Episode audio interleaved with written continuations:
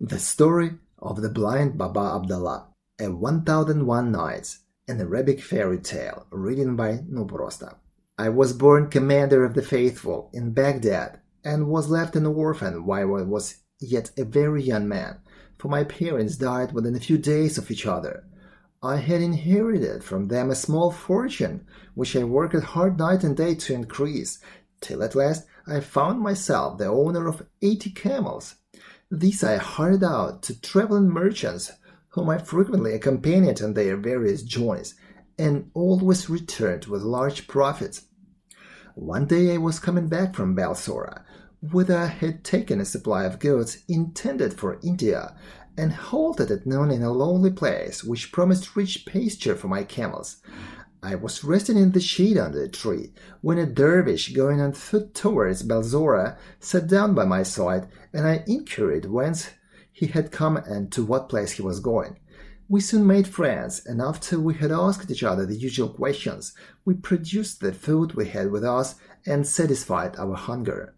While we were eating, the dervish happened to mention that in a spot only a little way off from the where we sitting, there was a hidden treasure so great that if my eighty camels were loaded till they could carry no more, the hidden place would seem as full as if it had never been touched. At this news I became almost beside myself with joy and agreed, and I flung my arms round the neck of the dervish, exclaiming, Good dervish, I see plainly that the riches of the world are nothing to you. Therefore, of what use is the knowledge of this treasure to you? Alone on foot, you could carry away a mere handful. But tell me where it is, and I will load my eighty camels with it, and give you one of them as a token of my gratitude. Certainly, my offer did not sound very magnificent, but it was great to me, for at his words a wave of covetousness had swept over my heart, and I almost felt as if the seventy nine camels that were left were nothing in comparison. The dervish saw quite well what was passing in my mind, but he did not show that he thought of my proposal. My brother, he answered quietly, you know as well as I do that you are behaving unjustly. It was open to me to keep my secret and to reserve the treasure for myself. But the fact that I have told you of its existence show that I had confidence in you, and that I hope to earn your gratitude forever by making your fortune as well as mine. But before I reveal to you the secret of the treasure, you must swear that after we have loaded the camels with as much as they can carry, you will give half to me, and let us go our own ways. I think you will see that this is fair, for you present me with forty camels. I on my side will give you the means of buying a thousand more. I could not, of course, deny that what the dervish said was perfectly reasonable, but in spite of that, the thought that the dervish would be as rich as I was unbearable to me. Still, there was no use in discussing the matter, and I had to accept his condition or bewail to the end of my life of the loss of immense wealth. So I collected my camels, and we set out together under the guidance of the dervish. After walking some time, we reached what looked like a valley, but with such a narrow entrance that my camels could only pass one by one. The little valley or open space was shut up by two mountains, whose sides were formed of straight cliffs which with no human being could climb. When we were exactly between these mountains, the dervish stopped. Make your camels lie down in this open space, he said, so that we can easily load them. Then we will go to the treasure. I did what I was bid, and rejoined the dervish, whom I found trying to kindle a fire out of some dry wood. As soon as it was alight, he threw on it a handful of perfumes and pronounced a few words that I did not understand. And immediately a thick column of smoke rose high into the air. He separated the smoke into two columns, and then I saw a rock, which stood like a pillar between the two mountains, slowly open, and a splendid palace appeared within. But, Commander of the Faithful, the love of gold had taken such possession of my heart that I could not even stop to examine the riches, but fell upon the first pile of gold within my reach and began to heave it into the sack that I had brought with me. The dervish likewise set to work, but I soon noticed that he confined himself to collecting precious stones, and I felt I should be wise to follow his example. At length the camels were loaded with as much as they could carry, and nothing remained but to seal up the treasure and go our ways. Before, however, this was done, the dervish went up to a great golden vase, beautifully chased, and took from it a small wooden box, which he hid in the bosom of his dress, merely saying that it contained a special kind of ointment. Then he once more kindled the fire, threw on the perfume, and murmured the unknown spell, and the rock closed, and stood whole as before.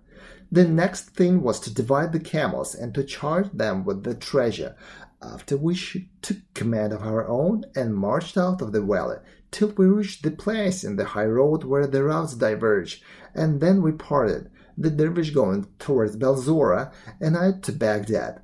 We embraced each other tenderly, and I poured out my gratitude for the honor he had done me in singling me out for this great wealth, and having said a hearty farewell, we turned our backs and hastened after our camels. I had hardly come up with mine when the demon of envy filled with my soul. What does a dervish want with riches like that? I said to myself. He alone has the secret of the treasure, and can always get as much as he wants, and halt my camels by the roadside, and ran back after him. I was a quick runner, and it did not take me very long to come up with him. My brother, I exclaimed as soon as I could speak. Almost at the moment of our leave taking, a reflection occurred to me which is perhaps new to you. You are a dervish by profession, and live a very quiet life, only caring to do good and careless of the things of this world.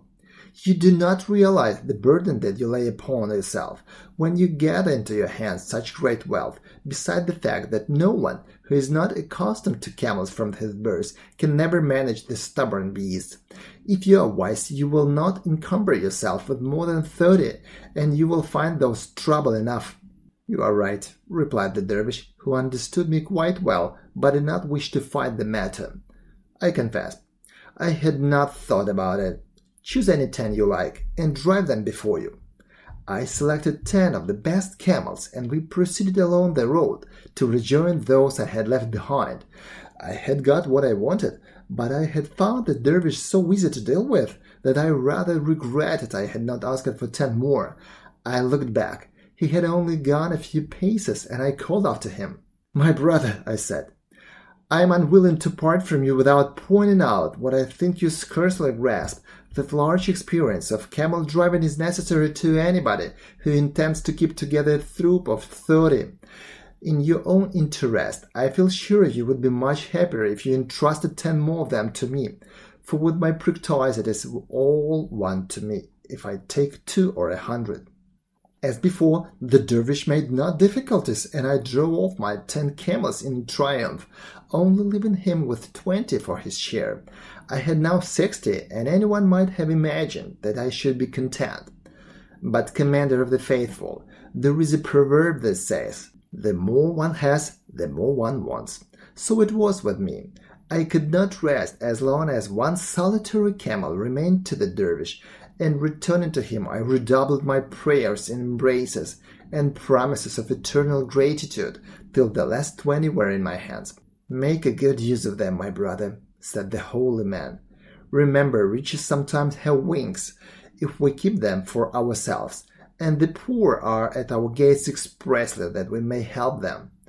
My eyes were so blinded by gold that I paid no heed to his wise counsel, and only looked about for something else to grasp.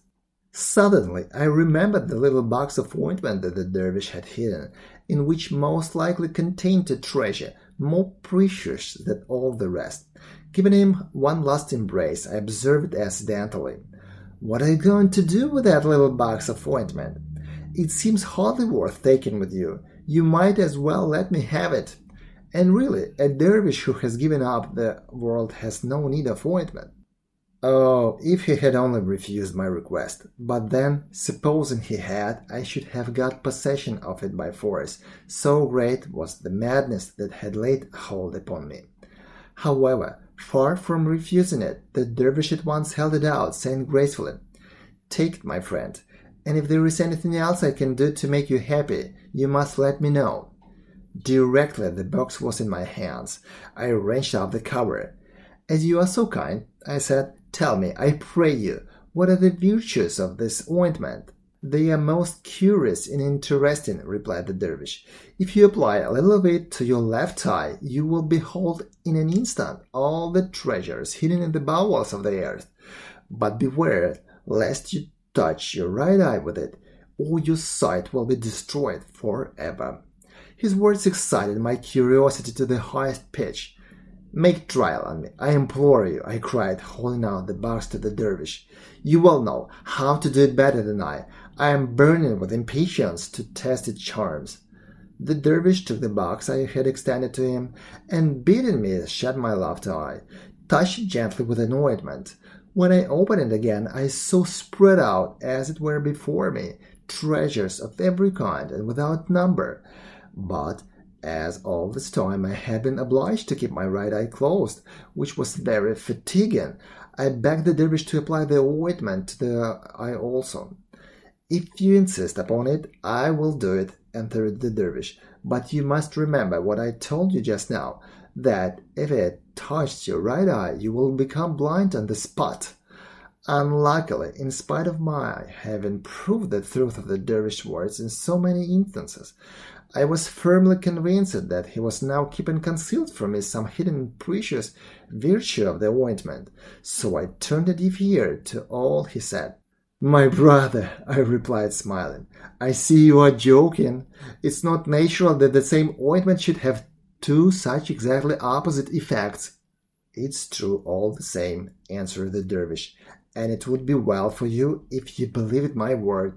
But I would not believe, and dazzled by the greed of avarice, I thought that if one eye could show me riches, the other might teach me how to get possession of them, and I continued to press the dervish to anoint my right eye, but this he resolutely declined to do. After having conferred such benefits on you, said he, I am loth indeed to work you such evil.